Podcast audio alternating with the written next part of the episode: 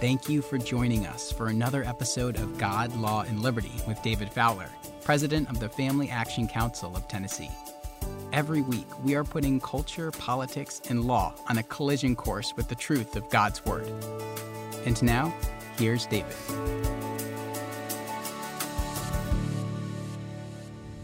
Thank you for joining me for this week's episode of God, Law, and Liberty in this new series that we're involved with called Escaping Futility.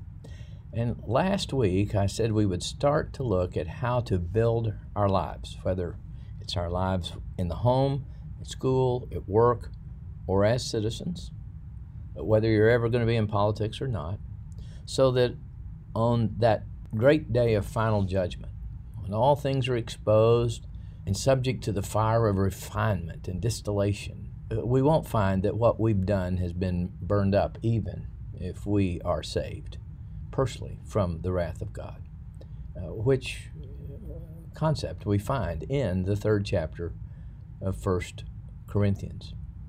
Uh, but last week, when I said we would begin to look at how to bill, I didn't expect a draft opinion from the United States Supreme Court Justice Samuel Alito reversing Roe versus Wade and Planned Parenthood versus Casey to be leaked to the press. Uh, but, but don't don't despair. I'm not going to get sidetracked uh, because what I want to do today is look at what happened and at the opinion, if we have time to do both, to see what we can learn from it in the context of what we need to be doing if we're going to build rightly in the days ahead as I said last week, I think, if you don't appreciate the soil, the social environment, the legal, the cultural environment in which you want to build, you won't build rightly. I think I mentioned the Leaning Tower of Pisa at one point. That if you don't get the soil conditions right, you won't know how to build with what kind of materials, and you'll wind up leaning to the left or the right.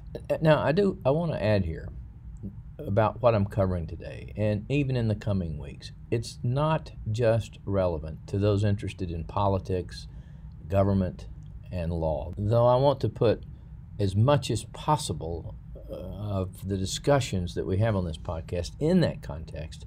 It's really relevant to all of us.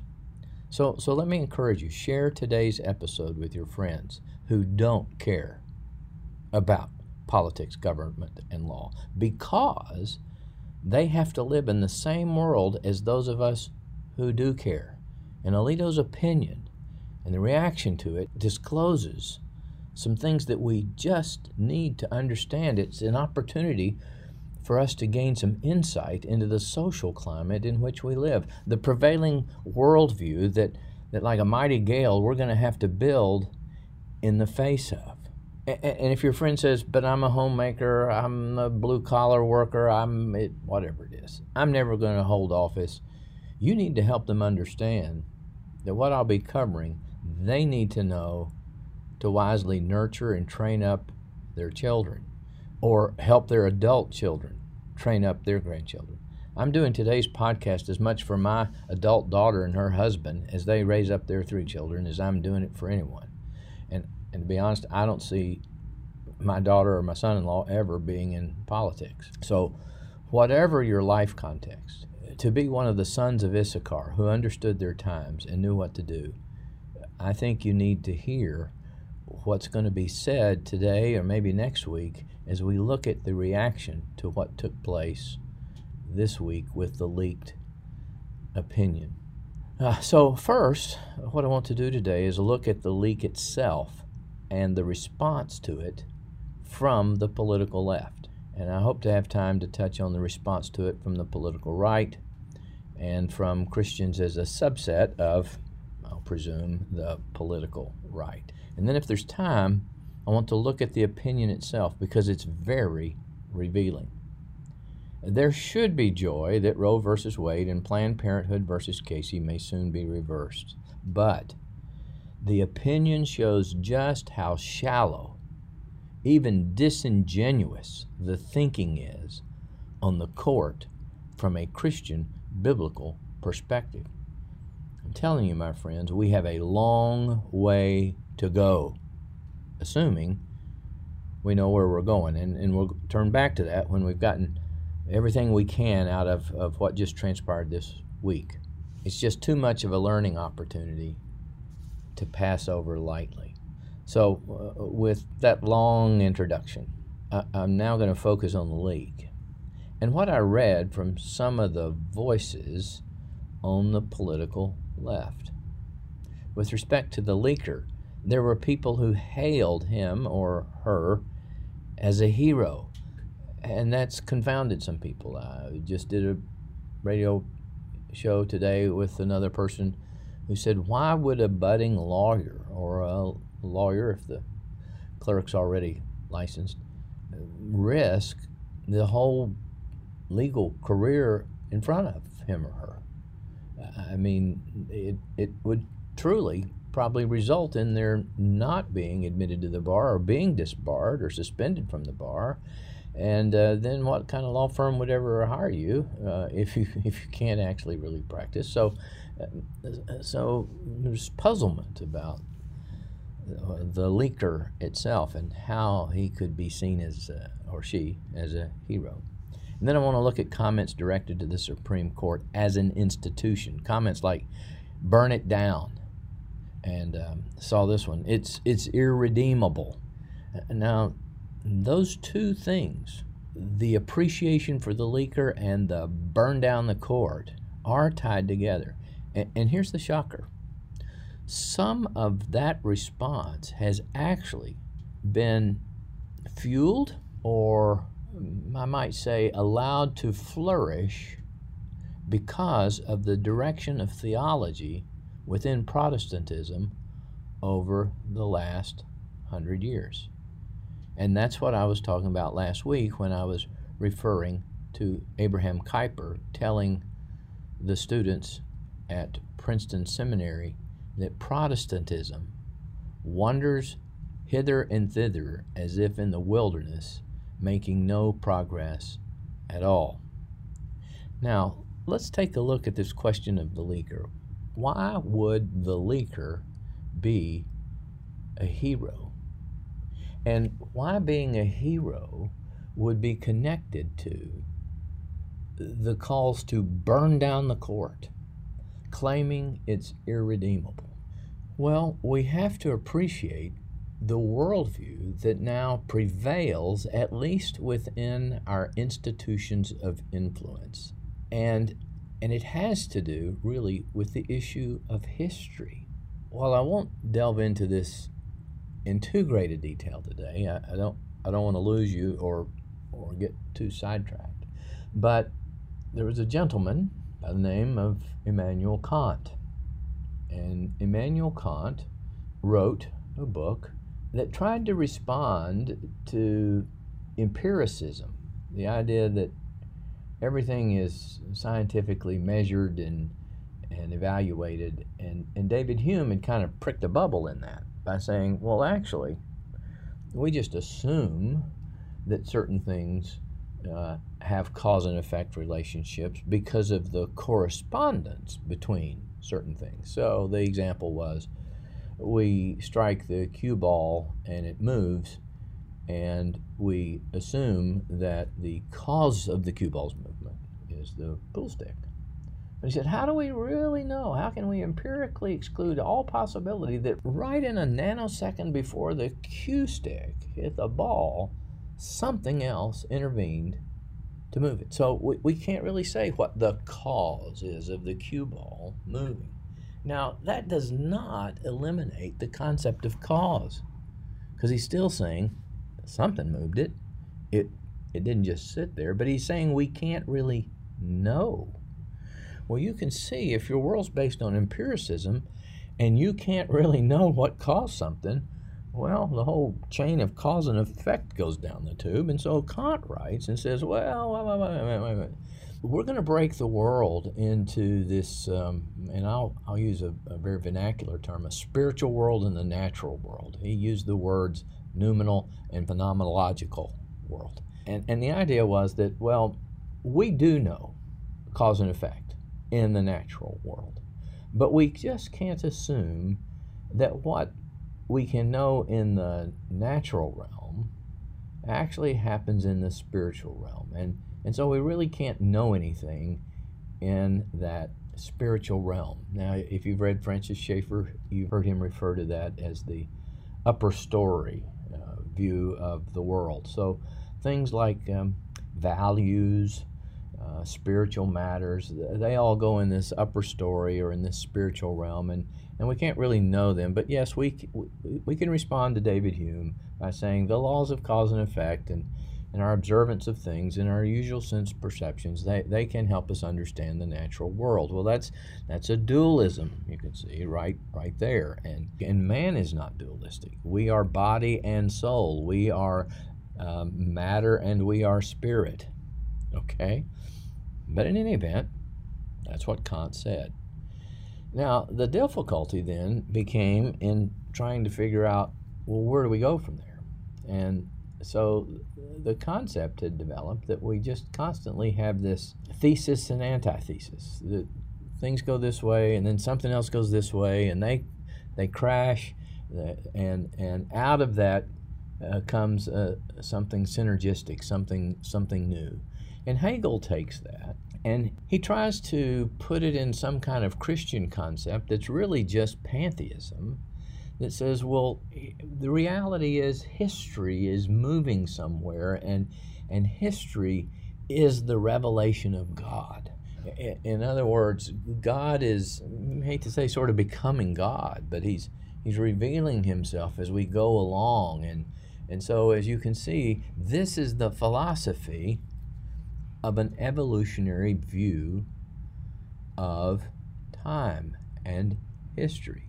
Darwin came along much later, and all he did was provide a, a, a mechanism, I guess you could say, for how human beings might have evolved but he was just sort of the cherry on the cake of the philosophy that had already been developing and was now sweeping across the, the continent of Europe and is now in America.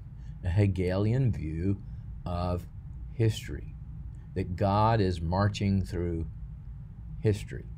Now, with this evolutionary idea, we we don't really know where it is that we're going, but wherever we're going must be where we need to go right? That's sort of evolution that we're having these uh, random mutations and it's making us into what we need to be. And the same is now applied to history.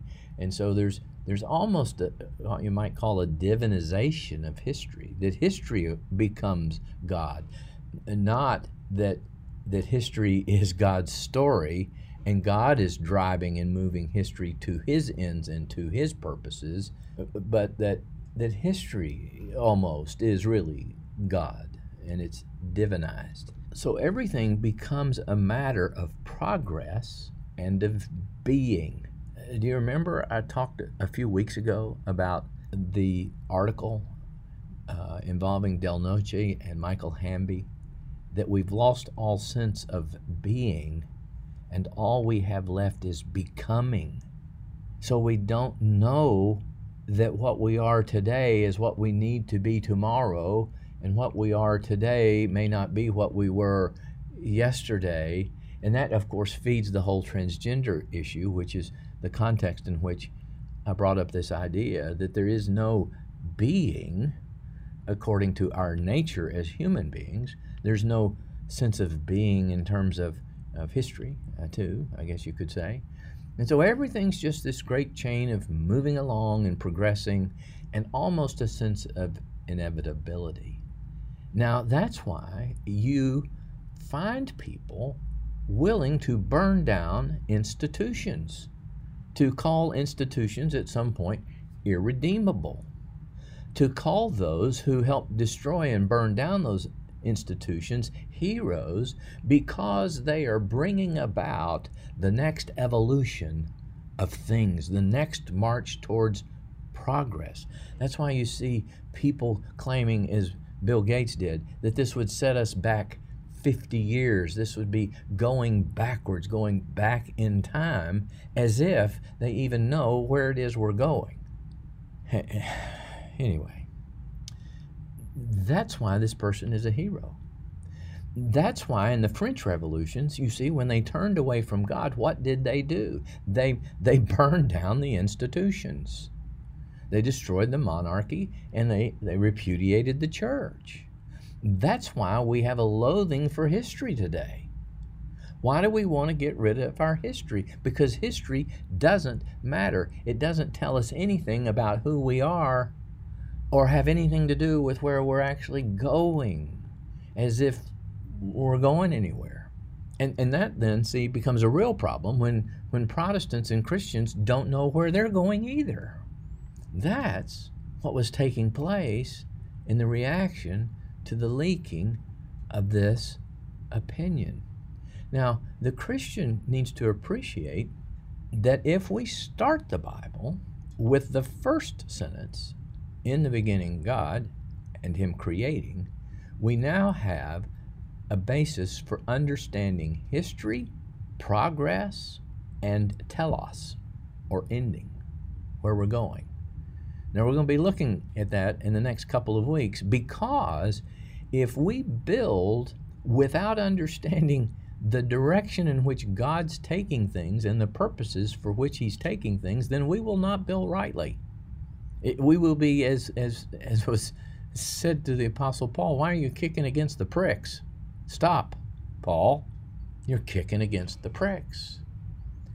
And, and so, as Christians have ignored the doctrine of creation, and and to be honest ignored really the development of a doctrine of God himself as relates to creation understanding and appreciating the doctrine of the trinity well we have become less historical minded.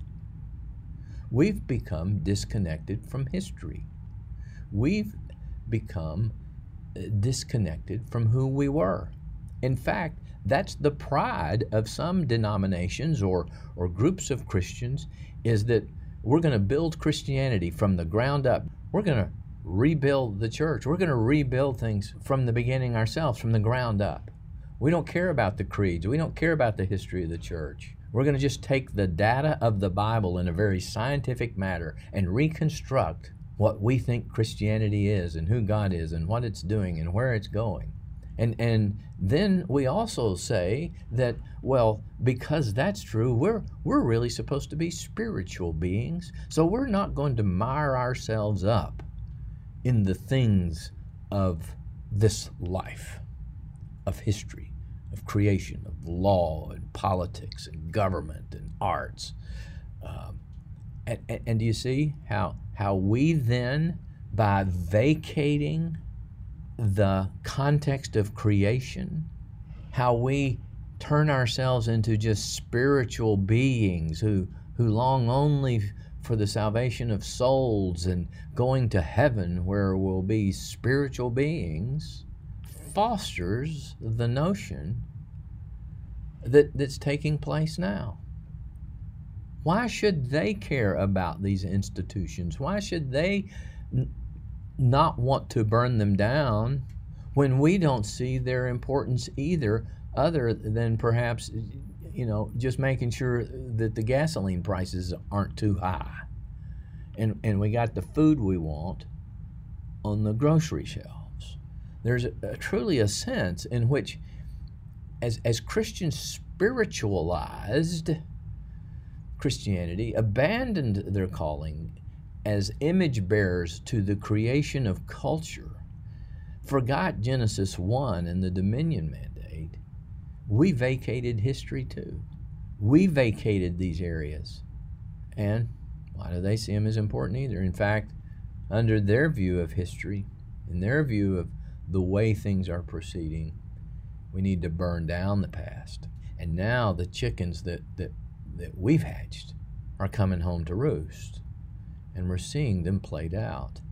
It's it's a scary thing for Christians to realize, and I can't say this definitively, but as best I can tell, pretty much every time the the Hebrews, the Jews, got in trouble, it was the wicked doing things. God sent the wicked to demonstrate to them, to help them understand what it was they were doing wrong.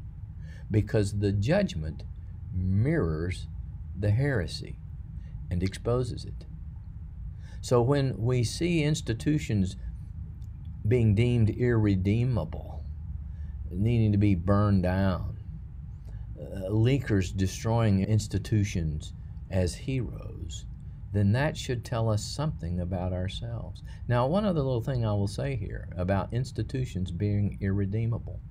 Part of what's happened in Christianity is we focused on the redemption of individuals and we do not think of institutions as being redeemable. Now, that just came up in the last legislative session when I was talking to a leader in the General Assembly about passing the Marital Contract Recording Act, and his statement on the record to uh, lawyer Jeff Schaefer was the court is just political. And they don't do anything that's not political anymore. And call me jaded, but that's just what they are. And so until enough people in society want to be pro marriage again, it's just it's pointless. What was he saying? exactly the same thing these liberals were saying. The institution of the court is irredeemable.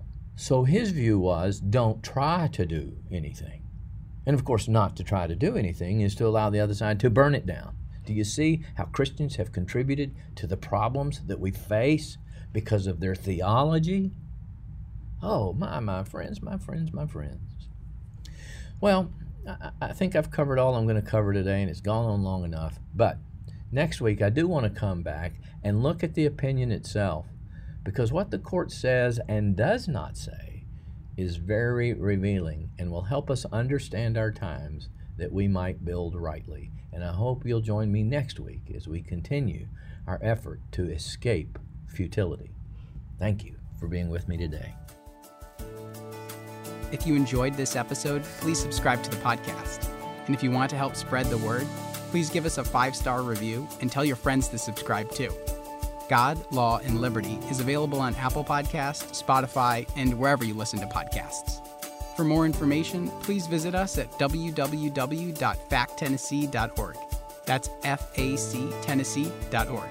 And please follow us on Facebook, Twitter, and Instagram at Fact Tennessee.